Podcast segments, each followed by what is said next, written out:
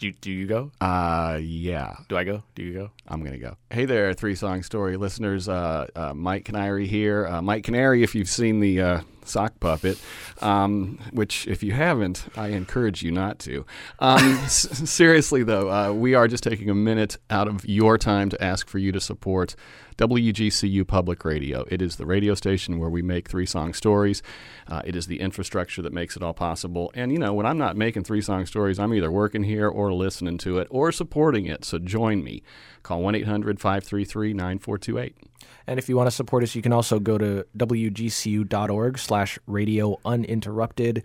Uh, there's a drive that we do to try to raise uh, dollars for station programming where we, we don't interrupt huge portions of shows. Instead, we just remind people that we do need money to pay for the shows um, that we buy from NPR and other networks. So if you appreciate this show, or if you're a WGCU fan and you appreciate any of the shows that you would hear on the radio in Southwest Florida, or maybe you, or maybe elsewhere if you listen on the app or the website, uh, call 800 533 9428. That's 800 533 WGCU. And just, uh, you know, let us know that the shows that you listen to are worth a little bit of your money, whatever you can give us.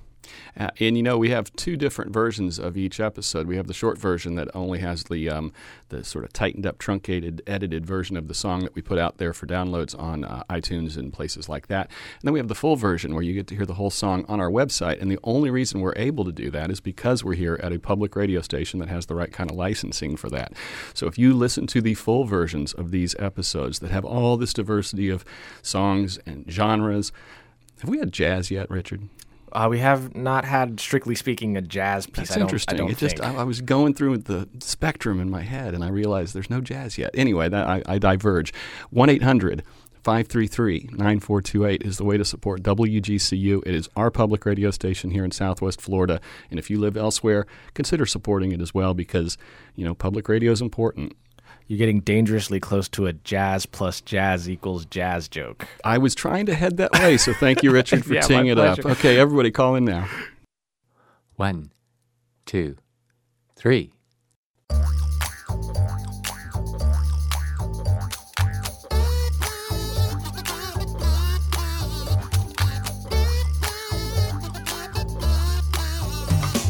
Welcome to Three Song Stories, the place where music lovers come to tell their stories through the lens of the songs that have been the soundtracks of their lives. Thanks for listening. I'm Mike Canary. Today's guest is Jim Brock.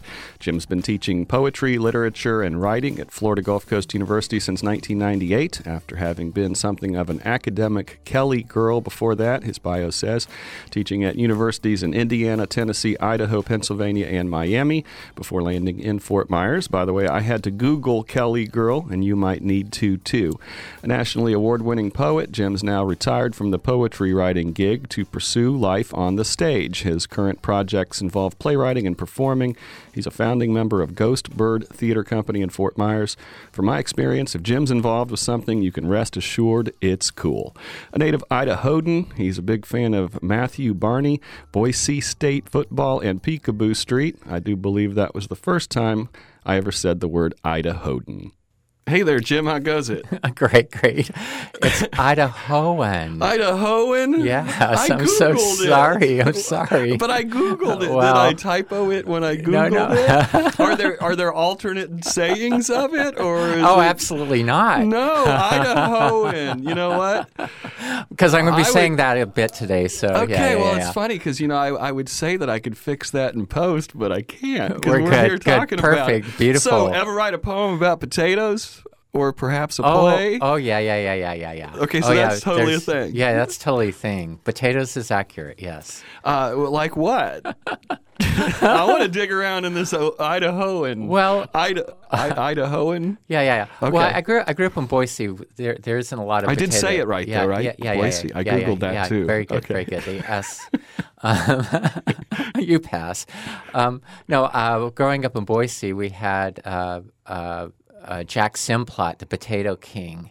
And he had a big house on the big hill that overlooked Boise. And uh, he got wealthy uh, by learning how to fast freeze uh, French fried potatoes, and that that was the direct line for McDonald's French fries. So there's you know there's all that. Yeah. So, do you remember any of your uh, Idaho uh, potato poems, or a, Oh. perhaps a, a couplet? Oh my gosh, I had a I had a I had a series called uh, Mr. Potato Head. Oh, and Mr. and Mr. Potato Head had all these adventures um, that uh, really were, were very autobiographical. Uh, so he was a persona for me. Um, Very nice. At what but- age was that? Oh, this was uh, this was oh my god! I was a grown man. I was like 23, 24 doing that. Okay, I was okay. I was in Indiana and just being homesick and writing these Mr. Potato Head poems. That's Yeah, yeah, yeah, fantastic. yeah. So, Oh, okay, God. what was the musical background of your childhood? Um, well, if we're talking about my childhood, I, I, I kind of grew up in a musical desert. Uh, neither one of my parents really did music. I don't remember my mom singing to me, for instance. I know you've had guests talk about that, and um, you know my dad couldn't even whistle. Um, but uh, uh, but they but they believed in in educating us and exposing us to things that they weren't necessarily accustomed to. So we all got, uh, you know, when we were old enough, we got our own little record players or Okay. cassette decks. Um, we did have a house radio, but it was always turned on to uh, listen to sports. Okay. Um, and so my my main education came through my siblings. I'm the youngest of four. We were all born within four years Oh, wow. of one another. So you know, just one year after another after another, and uh, so uh, I I grew up with the influence of my siblings. And so, what was being played on the record players? If you guys had your own little record players, where did that music come from? Well, uh, we we didn't get those until we were a little bit older. So uh, probably not until I'm about eight, and my oldest brother's about twelve. Do we start acquiring all of that? Uh, and uh, we each each sibling. I have three other siblings, and we each had our own different musical tastes. So my oldest brother was probably the most conventional. He had, of course, we had the Beatles and and and and all of that, but he had like Bread and Chicago and uh, groups like that Right. that were very very white. Uh, at the other end, at the other extreme was my sister, and she had she had all the Motown records and the and, and rhythms and blues, and so it would be like the O'Jays or Temptations, Marvin Gaye, Aretha Franklin. Um, you know, and that's kind of interesting growing up in Boise and getting a little bit of exposure to that.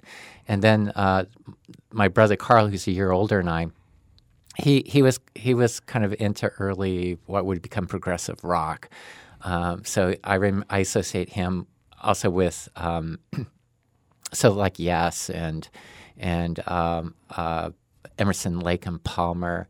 Uh, but and and- then tubular bells. uh, he had he had the eight track uh, uh, system, so you know I I, I remember those uh, almost the colors of the cassettes Right. that he had more than the tapes themselves. so, what did you glean out of those three different variables in terms of your own then playlist in your childhood? Well, we all, uh, I think we all purposely went our own uh, directions with Right. it. So, you know, they, they all claimed, they all had first dibs on stuff.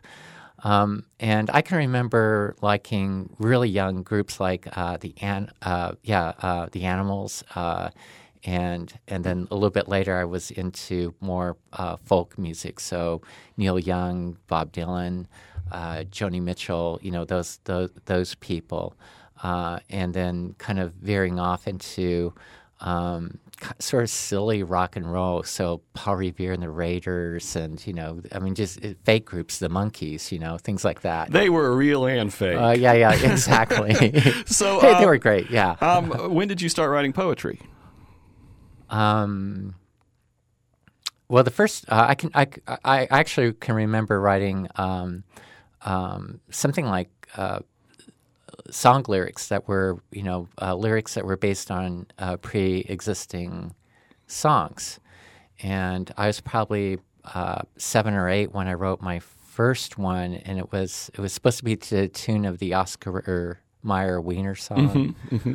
Oh, I wish I was an Oscar Mayer Wiener. Yeah, yeah. So it's like, uh, oh, I'm glad I'm not Richard M. Nixon. That's a job I'd hate to do. Because if I were Richard M. Nixon, I'd have to hang around with Spiro Agnew.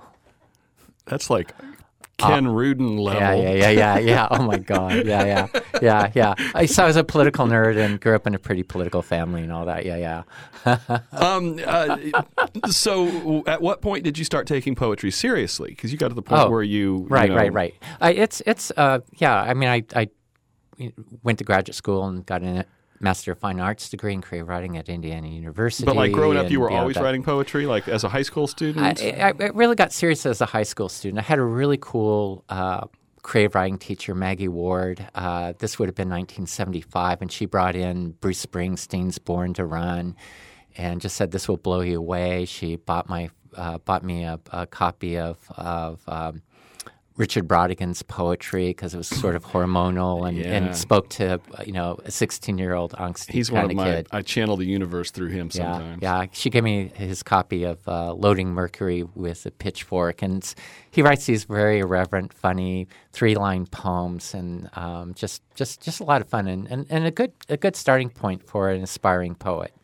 Uh, and it was really through her that I really started to read poetry and um, uh, build on that, uh, and and really begin to identify myself as a poet. And in fact, one of the songs that we'll be talking about will really go into this.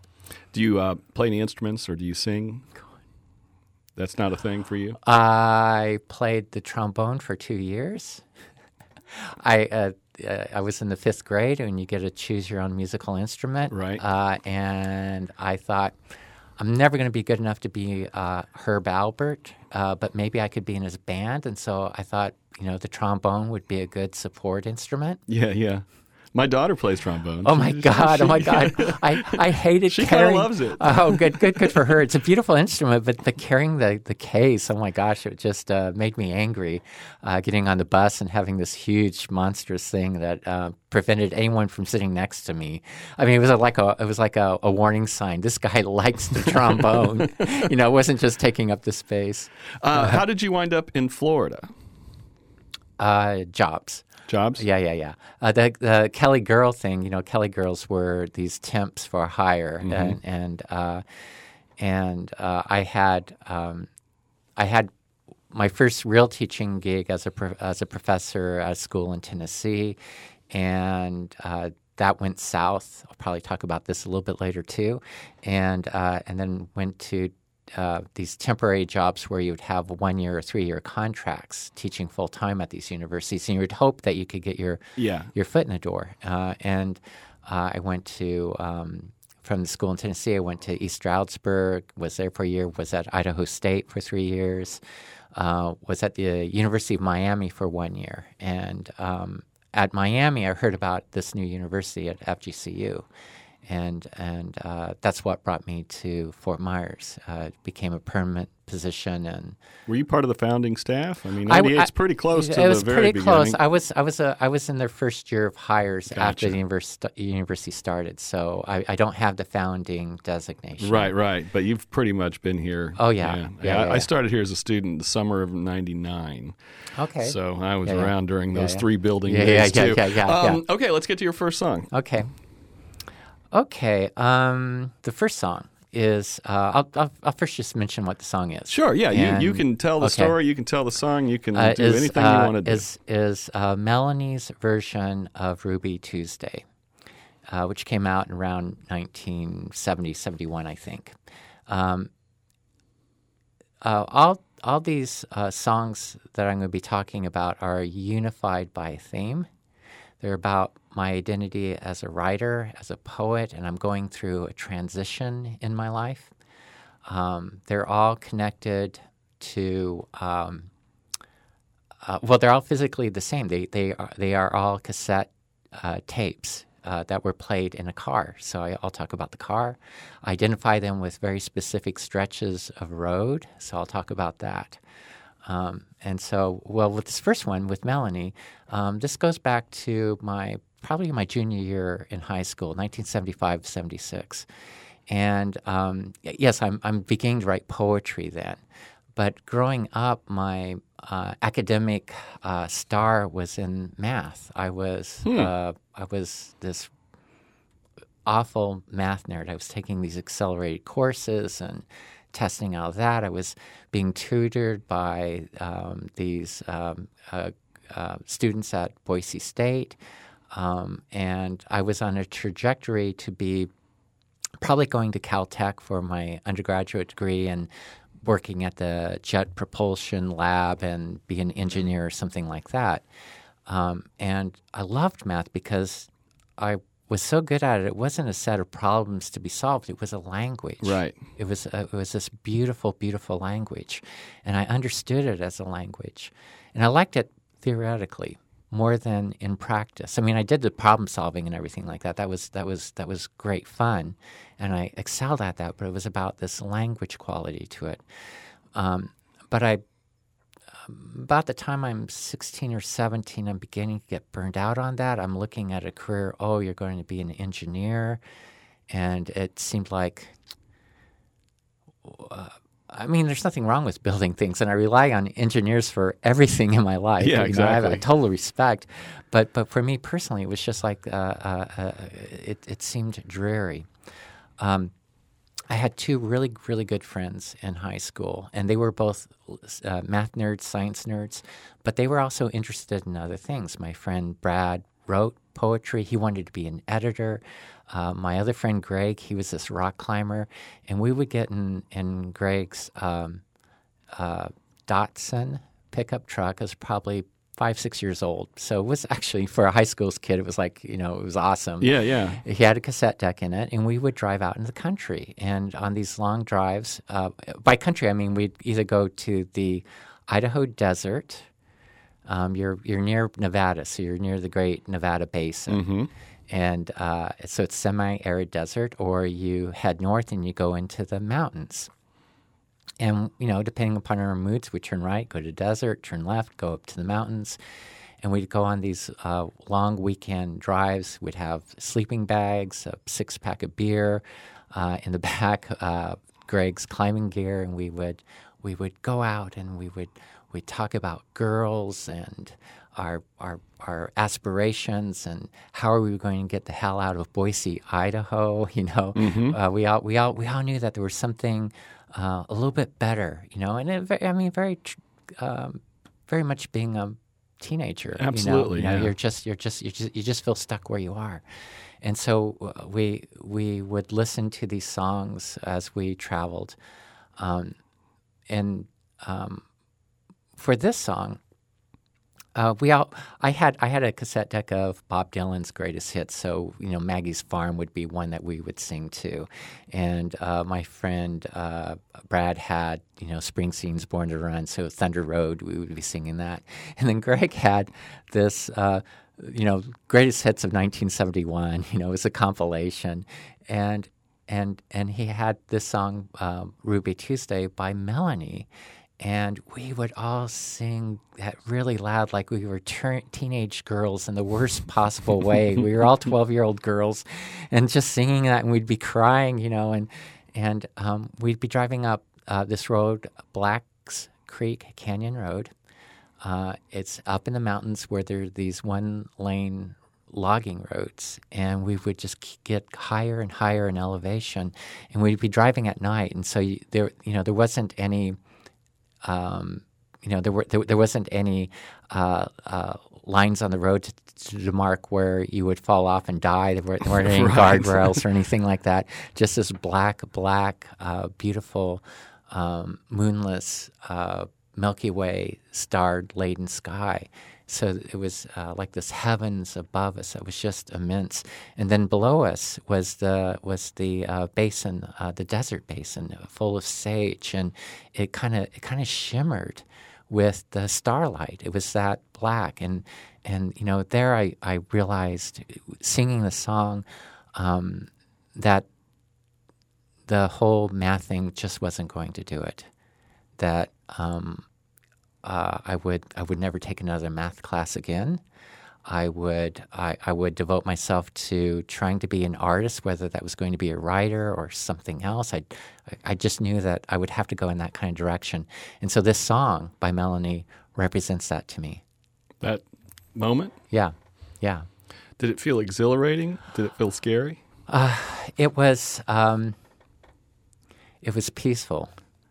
I mean, I don't, I am not, I'm not a very peaceful person. I'm kind of like this bundle of, of, of, of really angry nerves. Right. Uh, but, but, but with that, it was like, oh, well, this is almost Zen-like, and and there was there was there was this muted pain with it um, that um, was maybe low grade depression. You know, there could be there could be that, uh, but it was also it, it it it really felt right.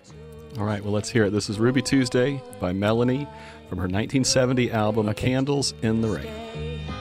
Goodbye, So, was that song what happened to be playing when you made the pivot, or was that song a catalyst for it? Um, it was concurrent with it. It wasn't. Um, I mean, I, I, the other songs I mentioned could have easily been ones I chose for that. That were part of that moment. Mm-hmm um, it, it, it was an affirmation of the pivot. So probably came after that, and it was just this. Um, and and you know the Rolling Stones version, it's um, you know it's the the the choices that Melanie makes in terms of production aren't really terribly different. Uh, but with Mick Jagger singing it, it's kind of snarky. It's like mm-hmm. uh, you you expected that he did Ruby Tuesday, you know, and, and, and Melanie, it's like I am her, and um, I think that's why uh, the sincerity of her singing that was something that um, spoke to me at that time too of of this sort of uh, cautionary tale of of what your life could be if you didn't pursue what you really loved. Yeah, well, exactly. I right. was listening to right. it through the lens of what you were saying, yeah. and it almost sounds like you know the line that nothing gained, nothing lost. Right, right. It's almost like maybe the stakes aren't high enough in engineering in terms of being a human being. Right, right. Well, or, or putting yourself out there, taking risks right, for what you want to be. Right. Well, uh, uh, it really was a, a leap into doing something I didn't know I would be very good at. Right, right. You know, yeah, because you weren't you you were good at what you were doing. Right, right, right, right, right. And and and it was it was almost preset. So there was it was almost like death there. So what was your first step down that road? Like what was your first active movement toward that pursuit? Oh, um, uh, probably uh, going to uh, college and I was first, there was still a little, little bit of practical side to me. Uh, I was going into environmental sciences, environmental economics, um, because that seemed to be a little bit truer than. Right. Um, still some numbers in there. Still numbers in there. uh, and, uh, but I took this one English class with uh, Dick Widmeyer, and we read uh, a Virginia Woolf novel, and it was, it just uh, hooked me. And, and I loved reading poetry. I, I was learning to love literature at that point more broadly. Uh, and so I got hooked into that and was really in college where I started to read a lot and then write on my own a lot, having some friends that I would share my stuff with. And, and and and and pursuing it beyond just as a hobby, but as something to aspire to. I was reading real poets, a wide range of them, and that made that that gave me some direction. At what point, if ever, I guess, um, did you feel like you were like, I've made the right decision. This is something I can do. This is something that I can do as well as I could have done that other thing that wasn't right. doing it for me? Um, probably, um, probably in that transition between going to college and going to a graduate program, because um, I really didn't know what I was doing when I was applying for these graduate programs in creative writing. I barely discovered that that was a possibility. Um, and so this is, you know, 1980, 81 when I'm doing that. And um, I, I, I, think seeing that as a uh, opportunity to go into like an apprentice program where you'd spend three years where you would do, you were really responsible for nothing but doing your poetry and teaching a couple of classes uh, and and you you were with these other writers who were making the same kind of sacrifice in their lives, you know, quitting jobs, uh, putting their uh, lives on hold for these three years.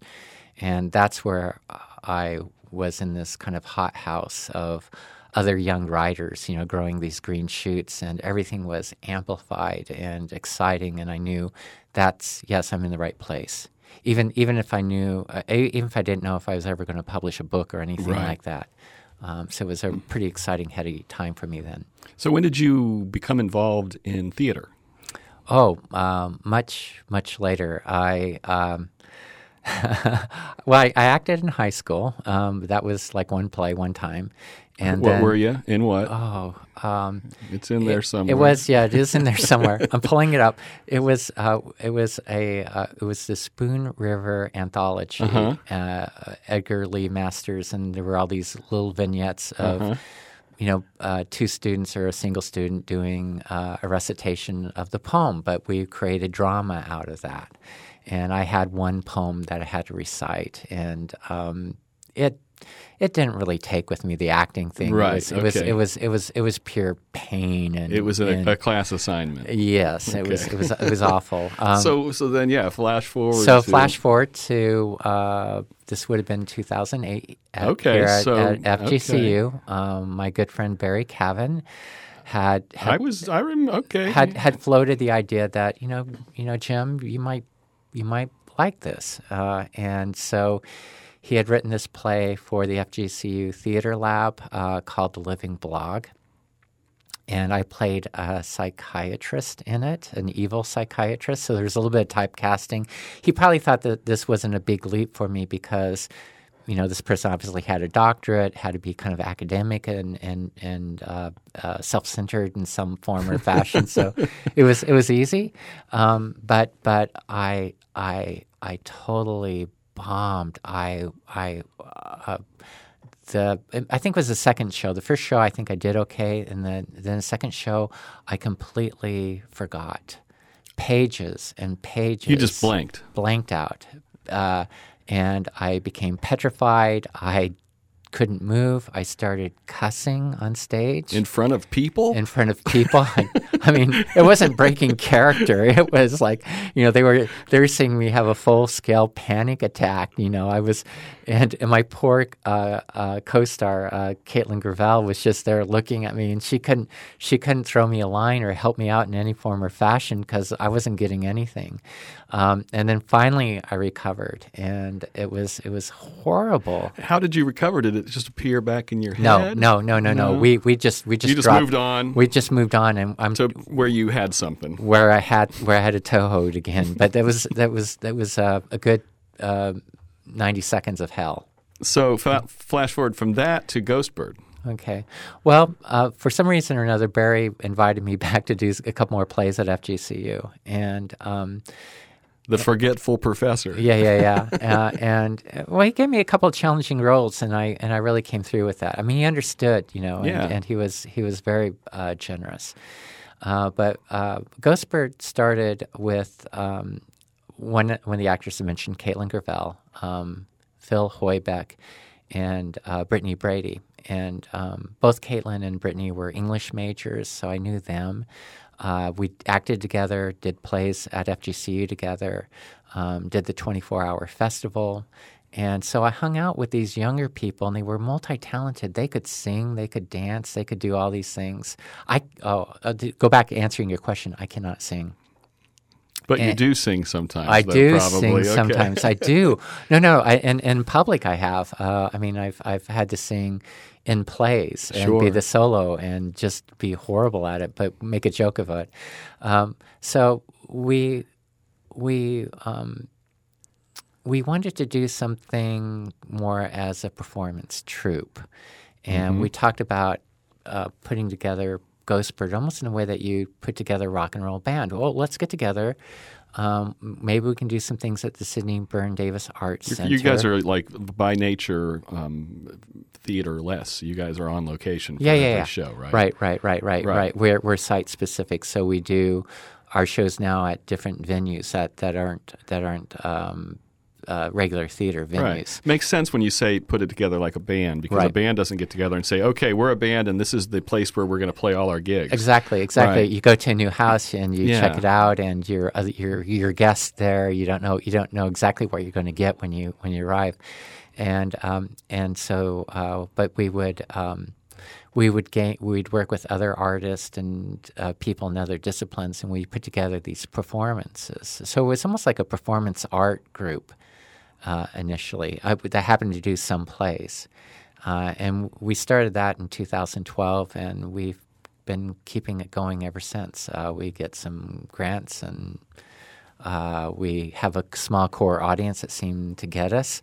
We tend to do a little bit of experimental work, uh, and we we do these things that are just really, really we hope are evocative and beautiful. And actually, almost all our plays, not all, but a good number of them, involve writing original music and songs. And I often write songs for our our group. How would the college student you think about you being a co-founder of a theater troupe? Um, he he would be more shocked by the fact that I was actually performing. Right. Um, the the behind the scenes stuff he would totally get because you know writing plays that's not that much different than writing poetry really. Yeah. It's spoken word, right? You know, so it's it's not that big of a leap. Well, But- and I've seen you do po- you know poetry readings. Right. It's all it was very performative. right yeah yeah say- yeah yeah yeah exactly i mean there's the whole spoken word movement thing and you kind of um, there there's an element of that that is truly performative you just have the script in front of you but the idea of a- of acting um, i didn't i didn't know how to get to that exactly Gotcha. at that time All right, let's move on to your second song. What do you got for us? Okay, let's see. Oh my gosh. Okay, so the song is the Cocteau Twins, and it's uh, musette and drums. Musette and drums, right? I'm trying to remember. Uh, and um, this is from their Head Over Heels album. Yep, Uh, 1983. Okay, thank you for that. Um, this story takes place. This is a long story. It's a two-part story, so I'm going to beg your patience here. Um, this this takes place uh, uh, 1993. I already uh, so from my time as a high school kid, I get my college degree, I get my MFA degree, I get my PhD degree. I land my first. I get married in that time. I have a baby in that time. I end up teaching at this uh, Baptist University in um, Nashville, Tennessee. And at an incredibly young age, I'm 29 when I get my first professorship. And, um, you know, I'm, I'm publishing my poems, things are, are great. Um, and two years into my job at at, at the school, um, so it's 1990, I win a National Endowment for the Arts Creative Writing Fellowship. A, a really big deal. It was the first time I qualified even to apply for it. You have to have so many publications just to apply. Right, right. And every two years, they give these uh, fellowships $20,000 to about 20, 25 poets nationwide. It's uh, very prestigious. You, you, Yeah. you don't even dream getting it until you have had a couple of books. And it was even before I had my first book published. Um, that was 1990. It was the year of the Jesse Helms Amendment, the whole controversy surrounding the NEA, uh, Roger Mapplethorpe and his homo- Right. homoerotic photography. Yeah, yeah. Um, people like Tim Miller and Karen Finley were performance poets, and they got um, tagged because of their homoerotic verse. And um, so there was all these controversies surrounding it at the time I got it. Um, and so it was in the news. And um, I was interviewed by the local paper, the Nashville Tennessean. Uh, and I had my picture taken in my office, and on and we talked about my poetry. We talked about the controversy. Um, at one point, uh, the reporter asked me, uh, with you know, the reporter didn't read any of my poems or anything like that, but it wasn't that kind of story. But she asked me, "Well, what would Jesse Helms think of your poems?" And I, would, I kind of joked and said, "Well, I don't think he would like any of them. You know, I don't know how much poetry he actually reads. Um, would he be offended by any of your poems?" Uh, I, I don't know. Uh, probably, I don't know. you know, uh, uh, so I kind of, so it was just like one moment. Um, so on, on the Sunday paper, in the on the front page is my smiling face. On the on the front page of the entertainment section, and there was a headline there: Belmont professor uh, uh, writes controversial poetry, and the first line was: "Some of Jim Brock's poems would offend Jesse Helms." so I'm at the you know Belmont, this Baptist school. It's a really wonderful university now, but back then it was still uh, a, a, university associated with the Southern Baptist Convention, and uh, the whole board members were. Um, you know, half of them were Baptist pastors, and so they read this article on Sunday morning about this. Uh, so the president of the university is getting all these phone calls. Um, he calls me into his office on Monday morning, the following day, and he has the article there on his desk. Um, the provost is there, and uh, they we have a discussion about my poetry. And um, he says, I am here to defend academic freedom and to try to save your job. At that time, my wife, then my ex wife now, uh, was just on a tenure line job there. We had a one year old baby. Mm-hmm. And I was thinking, I got to do anything to keep this job. Um, so he said, We will need to vet your poems. Um, we don't want to read all your poems. we don't have time, you know, they didn't want to read them all. Uh, but, but just the poems that you published. Um, and so I gave him the poems, you know, copies from magazines and stuff like that. The provost had to read them. That was the only that was the only good thing. It's this guy who probably never read a poem since, right. you know, and he was like a former football player, and you know, so I was like, good, I'm going to give you some more poems to read, you know, and um, uh, two days later, they had an emergency board meeting to talk about me. And uh, I had another meeting. It was just me and the president. And he said, I was able to save your job, but we couldn't. I could not talk about this one poem. There was one poem on his desk. He had a beautiful, immaculate desk, but there was this one piece of paper, and he was pointing his finger down, thumping on that on that piece of paper, and saying, "This does not exist." And I was going, "What do you mean?" And he said, "As a Belmont University professor, you cannot have this poem." And then he said, "I'm all for academic freedom." And it, the poem was uh, this thing that I wrote actually in response to the whole Jesse Helms controversy was dedicated to Jesse Helms. And in the poem, I quote lines by Walt Whitman about two male lovers. And they're putting a con, and I added some lines about one putting a condom on the other. They were practicing safe sex. Um, and so we went back and forth on it, and he just said, basically, I cannot associate myself with this poem as a Belmont professor. That was how he could live with it. And so we had this sort of tacit agreement. After that, I I was I, I felt like a total fraud. I felt as a poet, I felt I had capitulated. Um, you mean you think if you were a true poet, you would have stood up for it and you would have said, "Screw you, exactly. I'm out of here. Right, right, right, I'm right. Take no, my no, wife no, and one year old, and we're going to go." All my all my poet friends from my grad school days, you know, and we're all academic poets. We're not that badass, right? you know, we're going, you know, would you know what you know? Would Walt Whitman do that? No, he he would he would quit on the spot. He would throw it in there in his face, you know. And I was a company man, and uh, it did all this. Um, you know, inward. I mean, I knew at the time. I mean, it wasn't like I was fooling myself. I knew exactly what I was doing. It was, it was, it was uh, a contract I, I, I was making, and I thought I can be a grown up here, you know, do right by my family and everything. And of course, what happened is it turned inward on me. I, I became depressed. I became a lousy husband. Um, I wasn't any fun to anyone. I wasn't a very good teacher.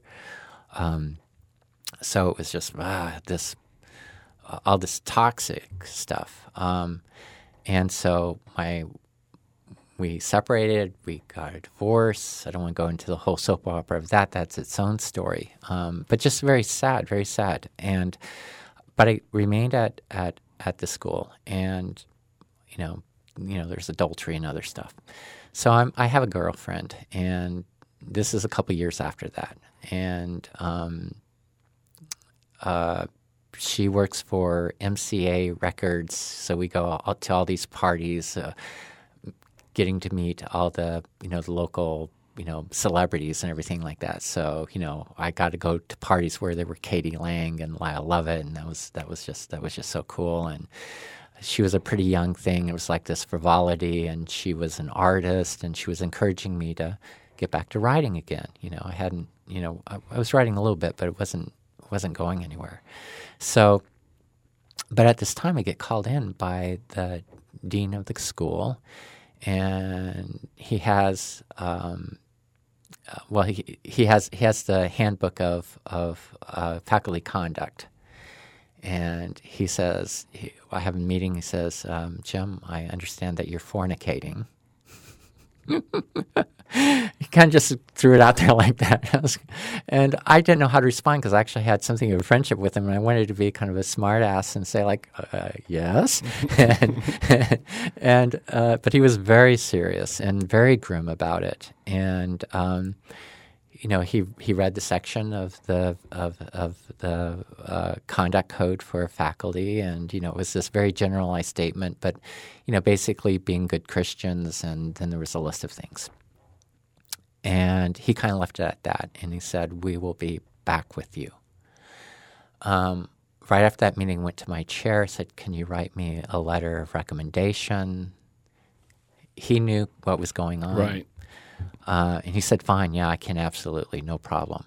Um, and and and so it goes down a path where they're going to give me a choice, a variety of choices, and I I say, I'm, I'm not going to I'm not going to do any of this. I'm I'm cutting out. I quit in the middle of the semester. I resign, um, and I, I I I take out all my um, uh, all my retirement money, my pension, give that to my ex-wife, or okay, this is child support for a year. I don't know what's going to happen to me. Uh, my girlfriend at that time, um, you know, stay, I stayed in Nashville for a while, but I didn't have a job. Was running out of money. She said, "Why don't you go to uh, Redding, California, where my family is, um, Northern California?" Uh, she has a brother who runs these Christmas tree lots. It's her stepfather's business. They have a Christmas tree farm way up north, and you know, get out of here and kind of clear. New scene. Yeah, new scene, and and maybe why don't you write something while you're out there? You know, just like that. So I, I go to California. Go to this Christmas tree lot. I'm there for about two weeks, and there isn't really enough work for me to do. Um, so I go up to the cabin, and I, I spend a whole month there. Uh, and I'm writing. I actually ended up writing the basis for my first book of poetry about this mining disaster in Idaho because she said you got to write something really important, really powerful. Um, and I, and I'm I'm just tearing up a storm, you know, kind of refining, you know, finding myself again as being a poet. It's also she's um, she's also getting rid of me because I'm depressing to be around with, and so I, I'm also knowing like, oh, this isn't going to go anywhere. You know, this is also going to be a, a, a relationship that just dies. Um, it it had its own life, and so you know, I was kind of emotionally doing with that. I mean, we stayed together for a few months after that and everything, but it was a it was kind of a dead end, and, and just you know, someone I'm you know just think the world of. But she she also knew that I was kind of these damaged goods, but she cared enough for me to kind of push me along. Okay, so for this song. Uh, um, when I was driving up on Highway 97 to Tennant, California, this is where the cabin is. This is way North California um, by the Oregon border. And it's a little bit like Idaho because you're in the high, um, on this sort of high plateau of lava fields. You have all these, you know, you have Mount Shasta and Mount Lassen, these uh, extinct volcanoes, and it's this sort of otherworldly um, um, landscape that you're going through with pine trees.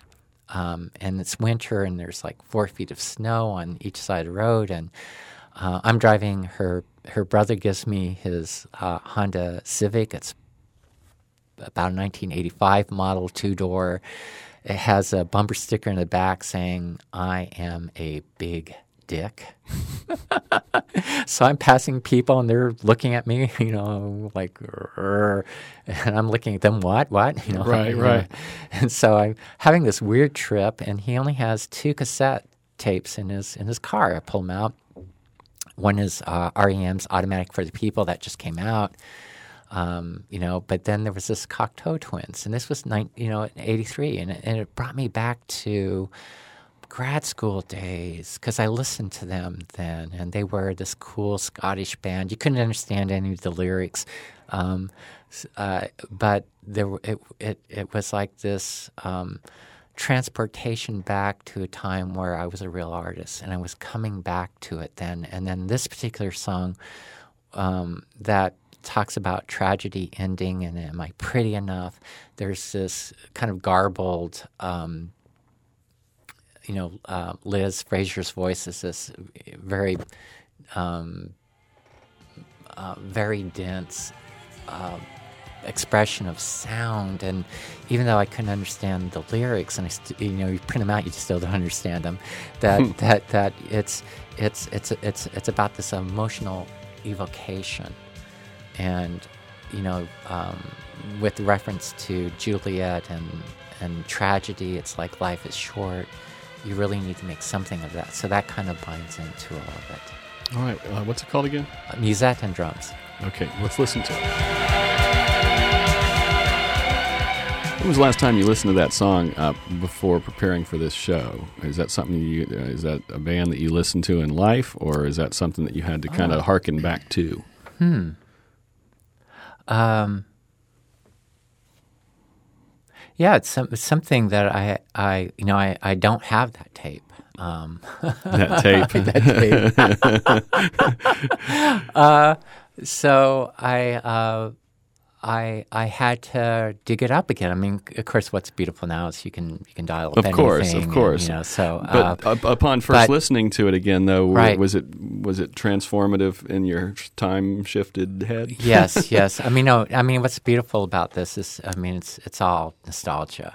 These, Right. These stories, these songs, they take you back to that time, that place. I'm when I was listening to it now, I was just I was just remembering that road because I was driving it. It was clear blue skies, and the lining of the trees and the snow and this black black rock and and and feeling affirmed again. You know, feeling like I can be, you know, I'm in my early 30s then, and oh, I can be back in my early 20s and be a, a legit artist. And there was just this exhilaration and, and being on this two lane road where, you know, if I got too exhilarated with it, I could die. You know, that's Right. kind of like the the other factor that brought me back to the first song was, you know, uh, these these dangerous kind of back roads and everything like that. Uh, one wrong turn, and you know, that's that.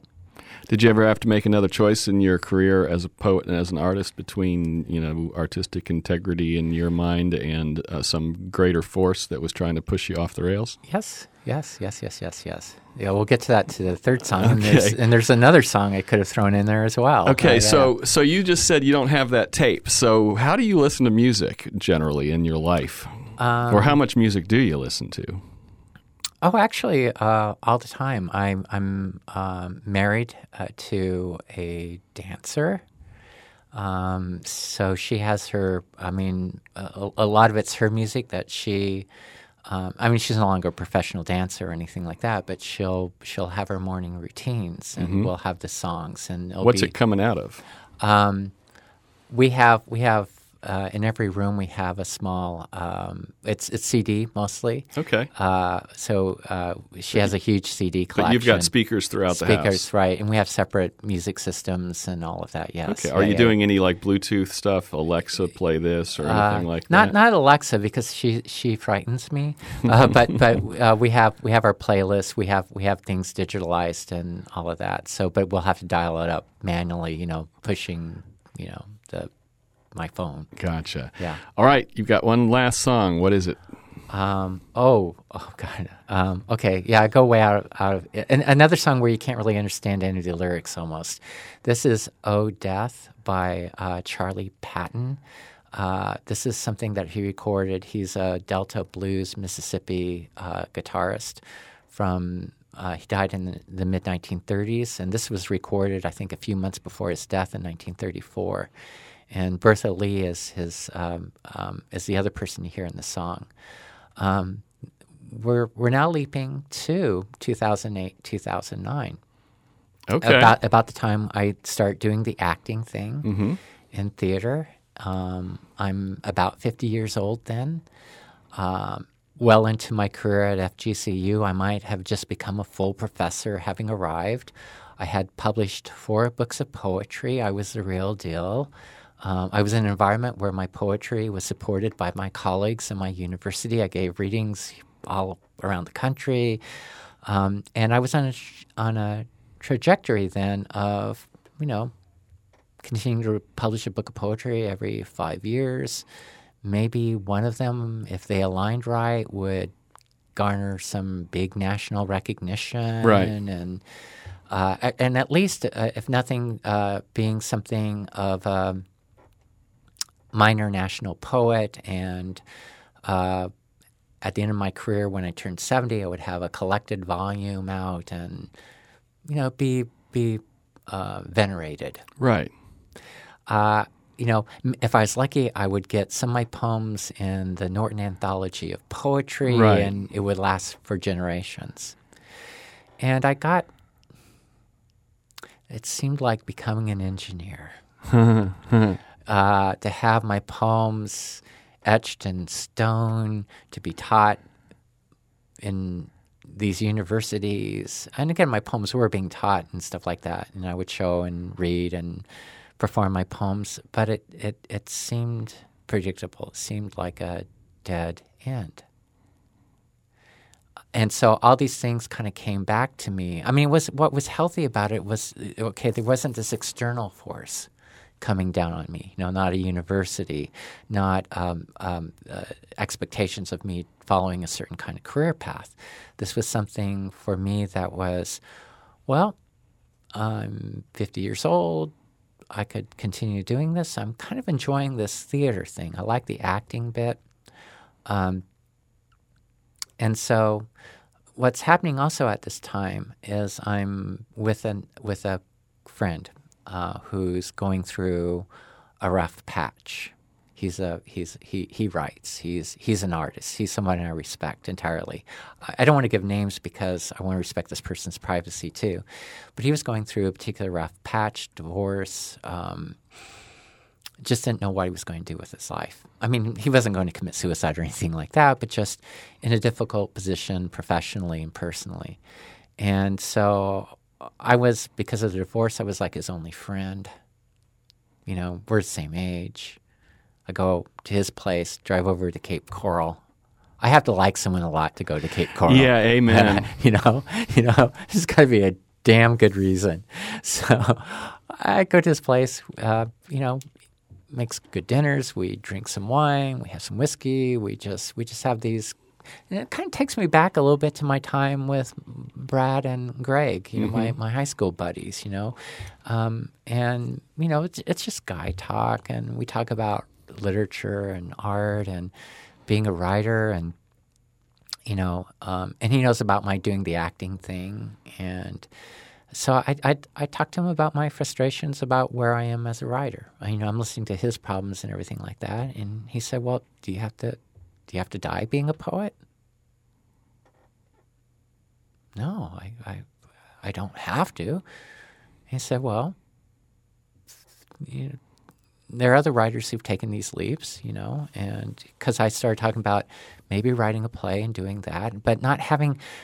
Usually, when I bring that up to other people, they think of it in terms of, oh, you're going to write a movie script, or oh, this is going to be on Broadway. And I was talking about this in terms of doing things that you know, you know, maybe Barry Cavin might do for me, or you know, this was before even Ghostbird started. But I'm hanging around with also these young kids, Caitlin, Phil, and Brittany, and they're doing all this creative stuff. And I thought, this is maybe where I can be renewed. Uh, mean, and and then professionally it was also uh, I was already already a full professor. I didn't have to prove myself to anything. I have a chair, Kim Jackson, who understands all of that. Who said, "No, this is cool. Go go off in your own direction." If I were t- teaching at another university, it would be, "What are you doing? You can't do that. You Right. you have you know this is where you've established your national reputation. You got to Right. Yeah. You're you're Right. So so this was a change where it was like no risk other than giving up what I had always done right. and and trying something Personal comfort, Yeah, something maybe. new. And so the plays that I've been writing um, since then have been for this very small theater company. I have no intention of ever publishing them, no intention of, of having another theater company produce it. Uh, theater to me, performance is all about this moment. You give it to the world, and then it disappears. It's not a text that you can come back to and read and read again. And and and it's this generous offering that you work really, really, really hard to produce. Um, so I'm at my friend's house, and we're talking about this, these things about the thermal nature of theater, and you know, he, he and almost like my girlfriend from way back in you know uh, in California just said, "Well, do it," you know, and and you realize it's not that hard to do. And so I was driving. This is again a specific moment. I'm driving in. I'm driving my own Nissan 1995 red pickup truck. No air conditioning. It's my Idaho truck. Um, it's about to die, uh, and it has a cassette deck in it. So it's antiquated already then, you know, 10 years ago and I'm driving over the Cape Coral Bridge. And I have, I still have this tape of, of Charlie Patton's songs. And as I was driving over the bridge, this song, Oh Death, came on. And it's something of the same song as Melanie's song, almost the same song as the Cocteau Twins song about um, I'm not long for this world. And and it it just reminded me of what's at stake here. You know, I mean, some some on some level, it's inconsequential. If you're going to write a play and it disappears into the ether, it's nothing. But it's also simultaneously everything. Let's hear it. This is "Oh Death" by Charlie Patton as Jim drives across the Cape Coral Bridge.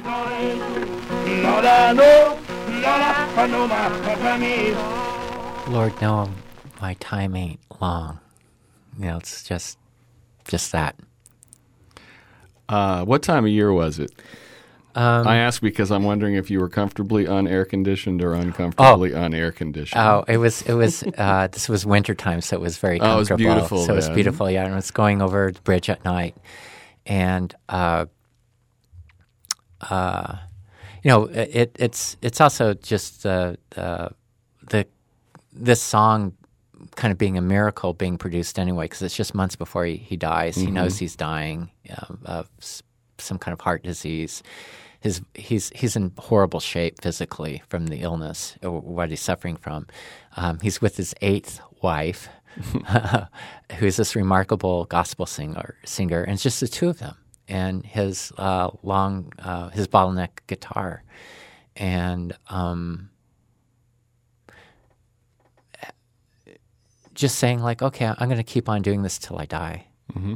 Um, and and so in part that's what any writing for me is doing. You know, um, is is about, and whether it's the poetry or the playwriting. Um, and and so uh, you know just this just this sort of defiance of of, of creation uh, that you're going to keep on doing it no matter what is uh, inspiring, and and that's you know um, what's you know beyond just the message of the song itself, it's almost this um, uh, almost gospel uh, inspired uh, song about death, but it's also um, about this resilience that we all have, or if we choose to tap into that. Yeah. Do you still write some poetry for yourself, or have you left it sort of off the table for uh, the time being? It's off the table professionally, is right. what I tell people. So I'm not I'm not actively publishing my poetry. Um, I, uh, I'll write poems that might become monologues in plays. I might write poems that are standalone unto themselves. Uh, sometimes I write occasional poems, or I have to just respond to the world because you know the poem is easier to do than like okay, I can write a play about that. Well, you know, nine months later I might have something, a poem. It's a weekend later, and I'm good with it. Yeah. Um, is there a song that you will always turn off it comes on the radio. Oh yes, yes, yes. Um, oh dear me. Um, always, always. Uh, not that I listen. Oh gosh. Oh my gosh. Oh, I mean, there's several. I mean, it'll be it'll be like um, uh, oh God, okay, Lee Greenwood's um, what's that song? America, Stand Up America. Okay. Yeah, yeah, yeah. That goes. That's that's a Do you listen to the kind of stations that risk the exposure of that song? Not not a lot, not a lot, but but sometimes. Well, no, no. Uh, actually, I like I like some country western stuff. I mean, really, because I lived in Nashville and everything like that. And my parents. I mean, the one music we had when we were young, we'd go up to this. Um, up where our cabin was, there was a lodge, and they had a Saturday night a Saturday night stomp, and it was like my parents would get a pitcher of beer, they would drink it, we'd get a pitcher of Coke, we'd play pool, they'd be on the dance floor to Conway Twitty or uh, uh, uh, um, uh, Jimmie Rodgers or something like that, really twangy and old, and they danced. It was miraculous. So you know, I kind of.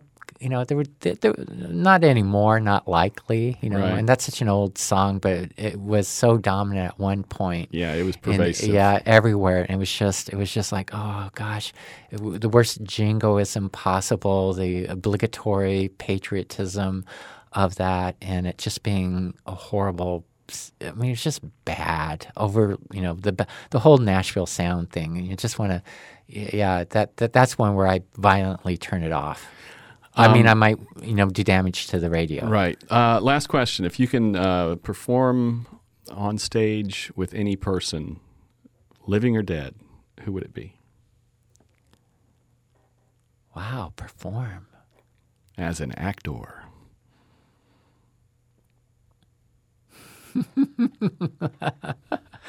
Oh, okay. Um, oh, geez. Uh, uh, just to see, just to see her work would be Helen Mirren, Oh, okay. and just stare at her. I mean, that's we're talking about a very old, lifelong crush. Okay. Yeah, yeah, yeah, yeah. Just to be in yeah. her radiant presence. Yeah, yeah, yeah, and just just to see her work, and just yeah, I've I've I've loved her um, since uh, the late seventies. So that's kind of like a lifelong thing. Just as uh, just admiring her as an actor, but also someone who's resplendently beautiful in my from my perspective. Right on. Yeah. Um, well, that is all the time we have. Jim, do you have any final thoughts to leave us with?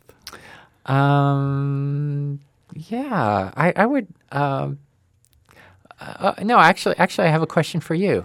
Okay. my- okay. Okay, I'll so- try to so- try so- to do my best. so, and you can be totally evasive here. Um, um, holy cow! So this is like the twenty some odd time you've done this, mm-hmm. and so that means you've listened to seventy some odd songs, mm-hmm. and you are very professional, sir. And it could have happened right when I was doing my little thing, but you know, have you? When somebody's come up with a song, and and I know you respect and love the every person, but you're like, oh my god, this is horrible. You know, I would say no. I would say that um, I have appreciated every song. I've learned a lot about the need to appreciate music.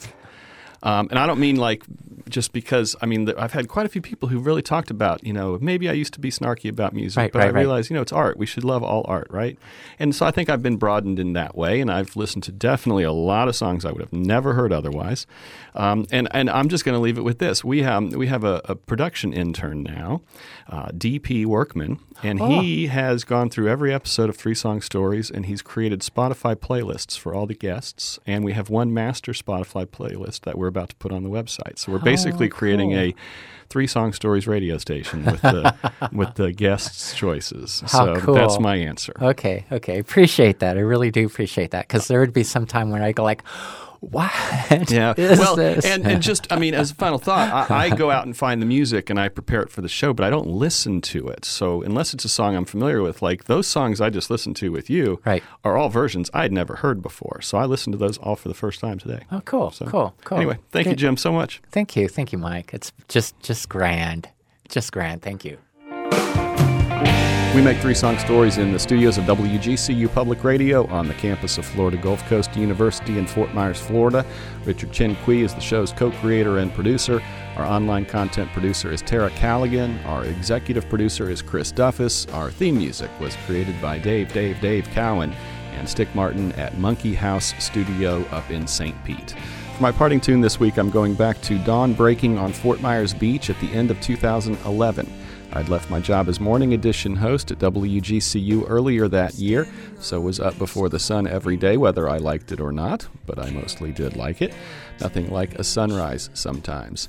I remember this morning extra clear because I have evidence. I'd recently gotten my first digital SLR that could shoot video and had been experimenting. That morning, I shot a sort of off the cuff music video using this song. I propped the camera up on the dash of my old Jeep Cherokee as I drove south on Estero Boulevard toward the end of the island as this song played. Besides having left my longtime job in radio, I'd also just left my first real relationship that I'd been in since parting ways with my daughter's mother more than three years before. So that newly ended love was still swirling in my mind as this song played as the world slowly awoke. This is Pamphleteer by the Weakerthans. Great poet, this guy. By the way, enterprising listeners can find the video I made on my YouTube channel if you're interested in sharing that moment with me. I'm Mike Kiniry. Keep listening.